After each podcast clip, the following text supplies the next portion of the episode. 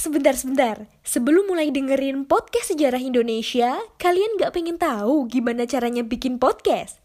Yakin? Gak susah kok. Coba deh download Anchor Podcast. seratus persen mudah, seratus persen gratis. Saya berbicara di sini sebagai penyambung lidah rakyat Indonesia.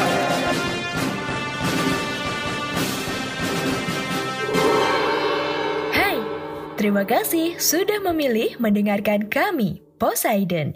Podcast yang bikin kalian gagal move on. Assalamualaikum warahmatullahi wabarakatuh. Halo Sobat Masa Lalu, kembali lagi bersama saya Taufik di podcast Sejarah Indonesia. Senang sekali bisa kembali menyapa kalian dalam bahas sejarah. Semoga kalian sehat selalu ya. Salam B T S, Bhinneka Tunggal Suara. Meski berbeda, kita tetap satu suara, Indonesia. Oke, okay.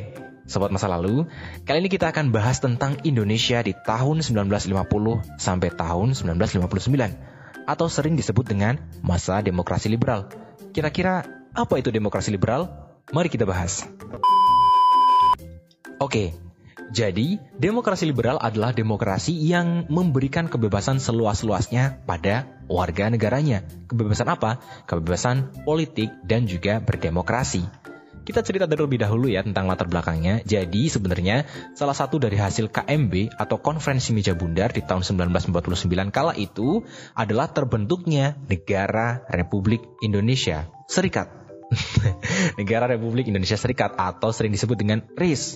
Pembentukan negara federal ini diprakarsai oleh Belanda kala itu dan juga melemahkan sebenarnya integrasi Indonesia sebagai negara kesatuan yang ternyata kala itu masyarakat juga nggak setuju gitu ya. Banyak negara bagian yang kemudian menyatakan ingin kembali ke negara kesatuan Republik Indonesia pada tanggal lima belas Agustus lima puluh. Ya, puncaknya di tahun itu atau di tanggal itu. Nah, Perdana Menteri kala itu adalah Mohammad Hatta, kemudian akhirnya menyerahkan mandatnya kepada Presiden Soekarno. Akhirnya juga pada tanggal tujuh belas Agustus sembilan belas lima puluh, Indonesia kembali menjadi negara kesatuan Republik Indonesia. Pemerintah Republik Indonesia kala itu masih melanjutkan model demokrasi parlementer yang liberal. Kabinet itu kabinet kala itu dipimpin oleh seorang Perdana Menteri sebagai kepala pemerintahan dan kala itu bertanggung jawab kepada parlemen. Presiden kedudukannya seperti apa? Presiden hanya berkedudukan sebagai kepala negara. Sementara itu, undang-undang dasarnya adalah Undang-Undang Dasar Republik Indonesia. Sementara sifatnya atau U U D S ya di tahun sembilan belas lima puluh digunakan sebagai konstitusi berda, uh, konstitusi yang berdasarkan Undang-Undang Nomor tujuh tahun sembilan belas lima puluh tentang perubahan Konstitusi Sementara Republik Indonesia Serikat menjadi Undang-Undang Dasar Sementara Republik Indonesia. Nah, konstitusi ini dinamakan sementara. Kenapa? Karena hanya bersifat sementara, menunggu terpilihnya konstituante hasil pemilihan umum yang akan menyusun konstitusi baru. Konstituante ini adalah sebuah dewan yang kemudian tugasnya adalah untuk menyusun undang-undang baru nih kala itu. Tetapi di tahun sembilan belas lima puluh itu belum belum ada gitu kan sampai nanti akhirnya di tahun sembilan belas lima puluh lima baru muncul. Nanti kita ceritakan. Nah, U U D S sembilan belas lima puluh sangat berbeda dengan U U D S sembilan belas empat puluh lima dalam banyak hal. Nah, ia mengamanatkan sistem pemerintahan parlementer dan menetapkan secara panjang lebar jaminan konstitusional untuk hak asasi manusia isinya. Ya, yang sangat mengacu pada pernyataan umum tentang hak-hak asasi manusia oleh P B B tahun sembilan belas empat puluh delapan. Jadi itu adalah latar belakangnya. Kenapa kok kemudian uh, Indonesia kembali ke negara kesatuan Republik Indonesia, tetapi modelnya masih uh, parlementer yang akhirnya nanti akan dipilih kembali kabinet-kabinet di masa Indonesia liberal tersebut. Gitu kan. Nah, uh, sedikit recap bahwa kepala pemerintahannya itu adalah Perdana Menteri dan dia bertanggung jawab kepada parlemen. Gitu kan. Presiden kala itu hanya berkedudukan sebagai kepala negara ya, Sobat Masa Lalu. Oke, tanpa perlu berpanjang lebar juga kita langsung menuju ke jalannya demokrasi liberal. Jadi biar lebih tahu nih dalam-dalamnya demokrasi liberal kayak gimana. Nah, di sini uh, sebenarnya Uh, hal yang unik atau fenomena yang unik dalam demokrasi liberal ini di tahun sembilan belas lima puluh sampai sembilan belas lima puluh sembilan adalah pergantian kabinet yang begitu cepat. Tadi karena masih parlemen gitu ya, jadi uh, kepala pemerintahannya itu dipegang oleh Perdana Menteri. Nah, Perdana Menteri itu masuk di dalam sebuah kabinet-kabinet gitu kan. Nah, kabinet itu biasanya dinamakan dari siapa uh, Perdana Menterinya kala itu. Ya, di sini ada tujuh kabinet kurang lebih uh, yang pernah ada di masa demokrasi liberal. Tapi sebelumnya adalah uh, untuk mengawali ini kita tahu bahwa uh, Indonesia kala itu adalah memiliki model sistem multipartai yang sebenarnya Pak Karno ini maunya adalah ya udah kita partainya sedikit aja tapi itu yang pro dengan pemerintahan gitu. Tapi ternyata itu uh, dianggap sebagai uh, ketidakterbukaan, kurang demokratis kayak gitu. Akhirnya kemudian wakil presiden kala itu adalah Mohammad Hatta membuka keran untuk uh, masyarakat sebebas-bebasnya berkumpul, berserikat, dan yang lainnya. Akhirnya partainya Indonesia kala itu banyak banget sampai nanti puncaknya di tahun sembilan belas lima puluh lima Indonesia uh, menyelenggarakan pemilu gitu kan. Dan itu banyak banget gitu. Nah akhirnya kemudian apa, para pemenang-pemenang pemilu ini kan kemudian mereka mengirimkan kandidat-kandidatnya kan, jagoan-jagoannya untuk duduk di parlemen. Tetapi sekali lagi adalah ya nggak tahu ya, ini bukan sifat, tetapi sekali lagi adalah orang yang kemudian memimpin itu kadang tidak mendapatkan kepercayaan. Akhirnya kemudian muncul mosi tidak percaya dan mereka mengunggulkan golongannya sendiri. Oh dari partai ini yang paling bagus, oh dari partai B yang paling bagus, dan yang lainnya. Seperti itu kemudian menciptakan hal yang tidak uh, positif dan kondusif di parlemen kala itu. Karena sering gonta-gantinya parlemen. Nah tadi yang sudah saya sebutkan ada kurang lebih tujuh kabinet yang pernah gonta-ganti di Indonesia. Saya sebutkan uh, kabinetnya dan juga tahunnya dia uh, memerintah ya kan. Ada kabinet Natsir nih yang pertama. Dia memerintah di tahun lima puluh sampai lima puluh satu. Terus kemudian tahun lima puluh dua digantikan oleh kabinet Sukiman. Setelah Sukiman, kemudian kabinet Wilopo di tahun sembilan belas lima puluh tiga. Selanjutnya ada Ali Sastroamidjojo satu, ini tahun lima puluh lima, jedanya dua tahun ya kurang lebih. Terus ada Burhanuddin Harahap di tahun lima puluh enam, Ali dua di tahun lima puluh tujuh, dan ini yang terakhir kabinet Juanda di tahun lima puluh sembilan. Coba kalian lihat nih, jedanya dari kabinet satu ke kabinet yang lain itu kan deket banget. satu tahun, dua tahun, gak ada yang sampai tiga tahunan kayak gitu, gak ada. Coba kalian bayangin sendiri ketika merumuskan sebuah program, ketika menjalankan sebuah program nih, ya bayangin aja ini dalam waktu satu tahun. Ya mungkin kalau misalkan di kalangan uh, Karang Taruna mungkin, ataupun kemudian di uh, kalangan R T kayak gitu, itu mungkin bisa gitu kan dalam waktu satu tahun. Tapi ini negara bro.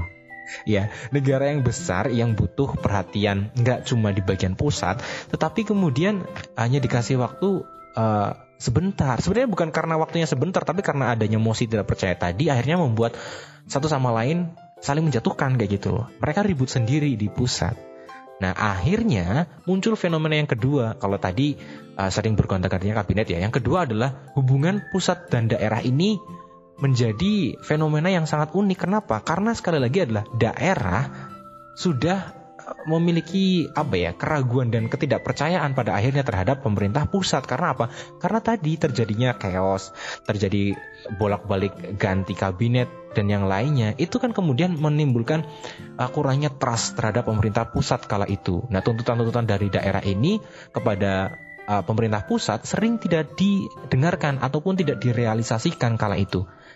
Nah situasi ini yang kemudian menyebabkan apa? Menyebabkan munculnya gejala provinsialisme atau sifat kedaerahan. Gejala provinsialisme ini akhirnya berkembang kala itu menjadi separatisme, kan parah banget ya.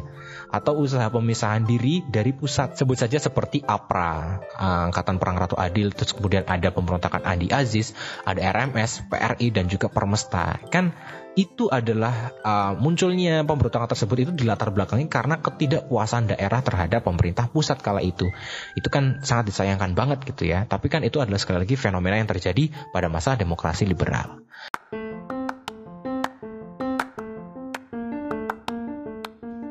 Halo Sobat Poseidon, kalian pasti sudah tidak asing lagi dengan Anchor. Yap, aplikasi penyedia jasa untuk para podcaster pemula dan juga pro. Buat kalian yang pengen mulai nge-podcast, langsung download aja Anchor di App Store ataupun di Play Store. Di sana, kalian bisa nge-podcast dengan banyak banget pilihan background musik. Setelah itu, kalian bisa mempromosikan podcast kalian kemanapun. Secara otomatis, nanti akan di-sharekan oleh Anchor sendiri. So, tunggu apa lagi? Cus, nge-podcast bareng Anchor. Uh, fenomena di masa demokrasi liberal adalah munculnya pemilu pertama yang baru dilaksanakan tahun sembilan belas lima puluh lima. Jadi kalau misalkan kalian searching uh, secara pribadi juga, kabinet tadi dimulai dari kabinet Natsir sampai kabinet Juanda. Ini baru uh, kabinet Natsir kan tahun lima puluh. Nah, baru dilaksanakan pemilunya itu di masanya kabinet Burhanuddin Harahap uh, atau di tahun seribu sembilan ratus lima puluh lima. Gitu kan. Jadi ya janjinya di tahun berapa, direalisasikan tahun berapa, kayak gitu kan. Tapi ya alhamdulillahnya bisa terlaksana. Nah, pemilu pertama di tahun seribu sembilan ratus lima puluh lima ini uh, adalah wujud dari adanya demokrasi di Indonesia ketika itu. Jadi mana nih mereka menagih janji, masyarakat menagih janji, mana nih katanya ada pemilu. Nah, di tahun lima puluh lima akhirnya diselenggarakan. Dan bisa dikatakan pemilu lima puluh lima itu adalah pemilu yang sangat demokratis. Ya, pemilu ini dilaksanakan sebanyak dua kali. Yang pertama di tanggal dua puluh sembilan September tahun lima puluh lima itu adalah untuk memilih anggota D P R atau parlemen. Nah, di tanggal lima belas Desember tahun lima puluh lima itu adalah untuk memilih anggota Dewan Konstituante. Sampaikan tadi, jadi konstituante ini yang akhirnya adalah uh, tugasnya membentuk undang-undang dasar. Yang tadi namanya U U D S, karena ini sudah mulai pemilu dan dia ditugasi untuk membuat undang-undang dasar. Secara serentak sih tertib ya, seluruh warga negaranya itu mempunyai hak hak memilih yang sama ketika itu mendatangi tempat pemungutan suara, mereka memilih uh, partai yang mereka ingini kayak gitu. Nah, pemilu berjalan lancar tanpa kurang suatu apapun gitu kan. Dan pemenang pemilu kala itu di tahun lima puluh lima ada empat partai, empat partai besar yang juga me- bercokol di jajaran tertinggi partai-partai Indonesia kala itu ya. Yang pertama ada P N I atau Partai Nasional Indonesia, yang kedua ada Masyumi, yang ketiga ada Nahdlatul Ulama atau N U, dan yang terakhir adalah Partai Komunis Indonesia atau P K I. Nah, empat partai inilah yang nanti akan menjadi gerbong pemerintahan kala itu. Apakah semua masalah selesai? Who knows? Belum tahu. Kita lanjutkan ya. Fenomena yang keempat ya adalah kemacetan konstituante. Pemilu sudah dilaksanakan nih. Pemilu sudah selesai dan Dewan Konstituante sudah dipilih dan sudah dibentuk. Tugasnya apa? Membentuk undang-undang dasar. Tapi ternyata pada kenyataannya terjadi kemacetan. Kenapa? Pemilihan umum tahap dua ini di tanggal lima belas Desember tadi adalah membentuk Dewan Konstituante dong. Tapi kemudian di, setelah dia ditugasi untuk apa membuat undang-undang dasar, tidak dilaksanakan dengan baik atau sering adanya kemacetan seperti itu. Jadi lama banget waktunya kayak gitu sampai nanti uh, di tahun seribu sembilan ratus lima puluh sembilan dia dikasih waktu tahun lima puluh enam sampai tahun lima puluh sembilan. Dewan Konstituante kala itu belum sama sekali merumuskan undang-undang dasar tersebut karena ketidakstabilan politik Indonesia kala itu juga ya. Karena ketidakberhasilan konstituensi ini menyusun U U D baru dan kehidupan politik yang tidak stabil menimbulkan kecewaan bagi masyarakat Indonesia. Pada tanggal dua puluh dua April tahun seribu sembilan ratus lima puluh sembilan, Presiden Soekarno berpidato kala itu di depan sidang konstituante yang menganjurkan agar konstituante menetapkan Undang-Undang Dasar seribu sembilan ratus empat puluh lima menjadi Undang-Undang Dasar Republik Indonesia. Konstituante kemudian mengadakan sidang untuk membahas usulan tersebut dan diadakan pemungutan suara untuk menyelesaikan masalah tersebut. Karena berlarut-larut, jadi Pak Karno kepengen, ya udahlah pakai yang dulu aja gitu kan, daripada membuat yang baru lagi. Ya udah ini yang udah ada dipakai dulu gitu loh kan, selak ora kanggo gitu kata orang Indonesia. Jadi selak nggak selesai-selesai gitu kan. Jadi kayak, kayak daripada nggak selesai-selesai, nggak rampung-rampung, berlarut-larut, malah kita bingung nggak punya pijakan konstitusi. Konstitusional kayak gitu kan. Nah, pemungutan suara ini tidak memenuhi quorum kala itu. Jadi kan kalau misalkan pemungutan suara harus ada quorum, ada kuota forum yang harus memilih. Kuota forumnya itu berapa dan kalau misalkan terpilih berapa itu baru sah gitu. Nah, ini tidak mencukupi. Banyak anggota dewan kala itu yang tidak hadir.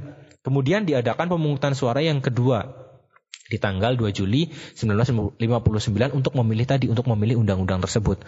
Pemungutan suara kedua juga tidak memenuhi quorum lagi-lagi. Ya, seperti itulah ya gambarannya. Dengan demikian terjadi lagi kemacetan dalam konstituante gitu kan. Jadi ya di tengah-tengah bingung mau mau bikin undang-undang atau mau pakai undang-undang seribu sembilan ratus empat puluh lima yang yang dulu udah ada gitu kan, tapi ya belum ada kepastian. Nah, akhirnya tanggal tiga Juni lima puluh sembilan para anggota dewan mengadakan reses atau istirahat bersidang. Ternyata reses ini tidak hanya sementara waktu tetapi untuk selamanya ya.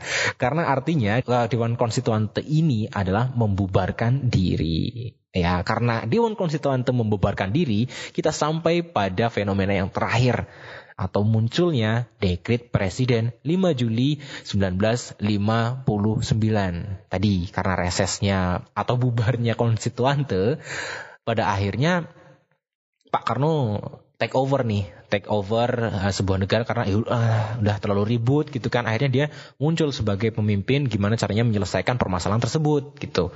Untuk menanggulangi hal-hal yang dapat membahayakan negara kala itu, Legend A H Nasution, Abdul Haris Nasution selaku Kepala Staf Angkatan Darat mengeluarkan larangan bagi semua kegiatan politik terhitung sejak tanggal tiga Juni lima puluh sembilan.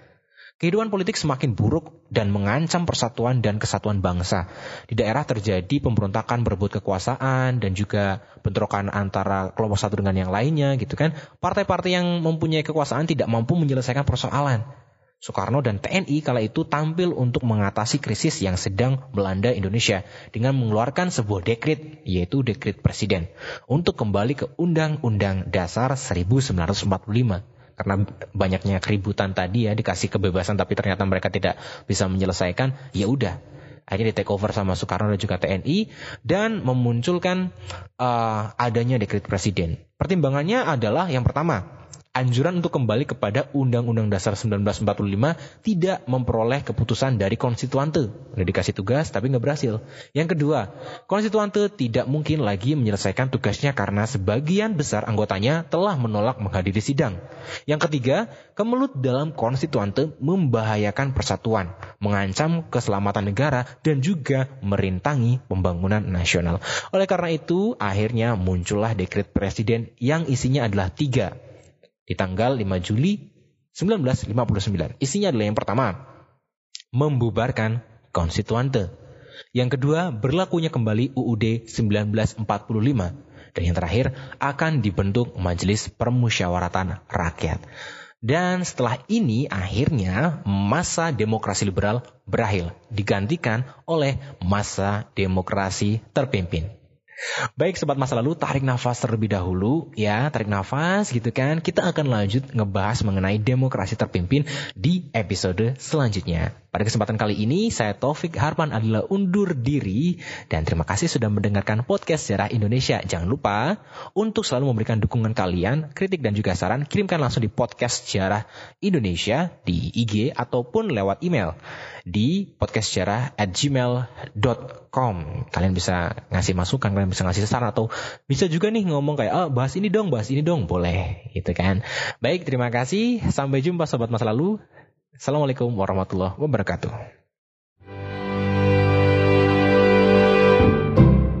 Terima kasih.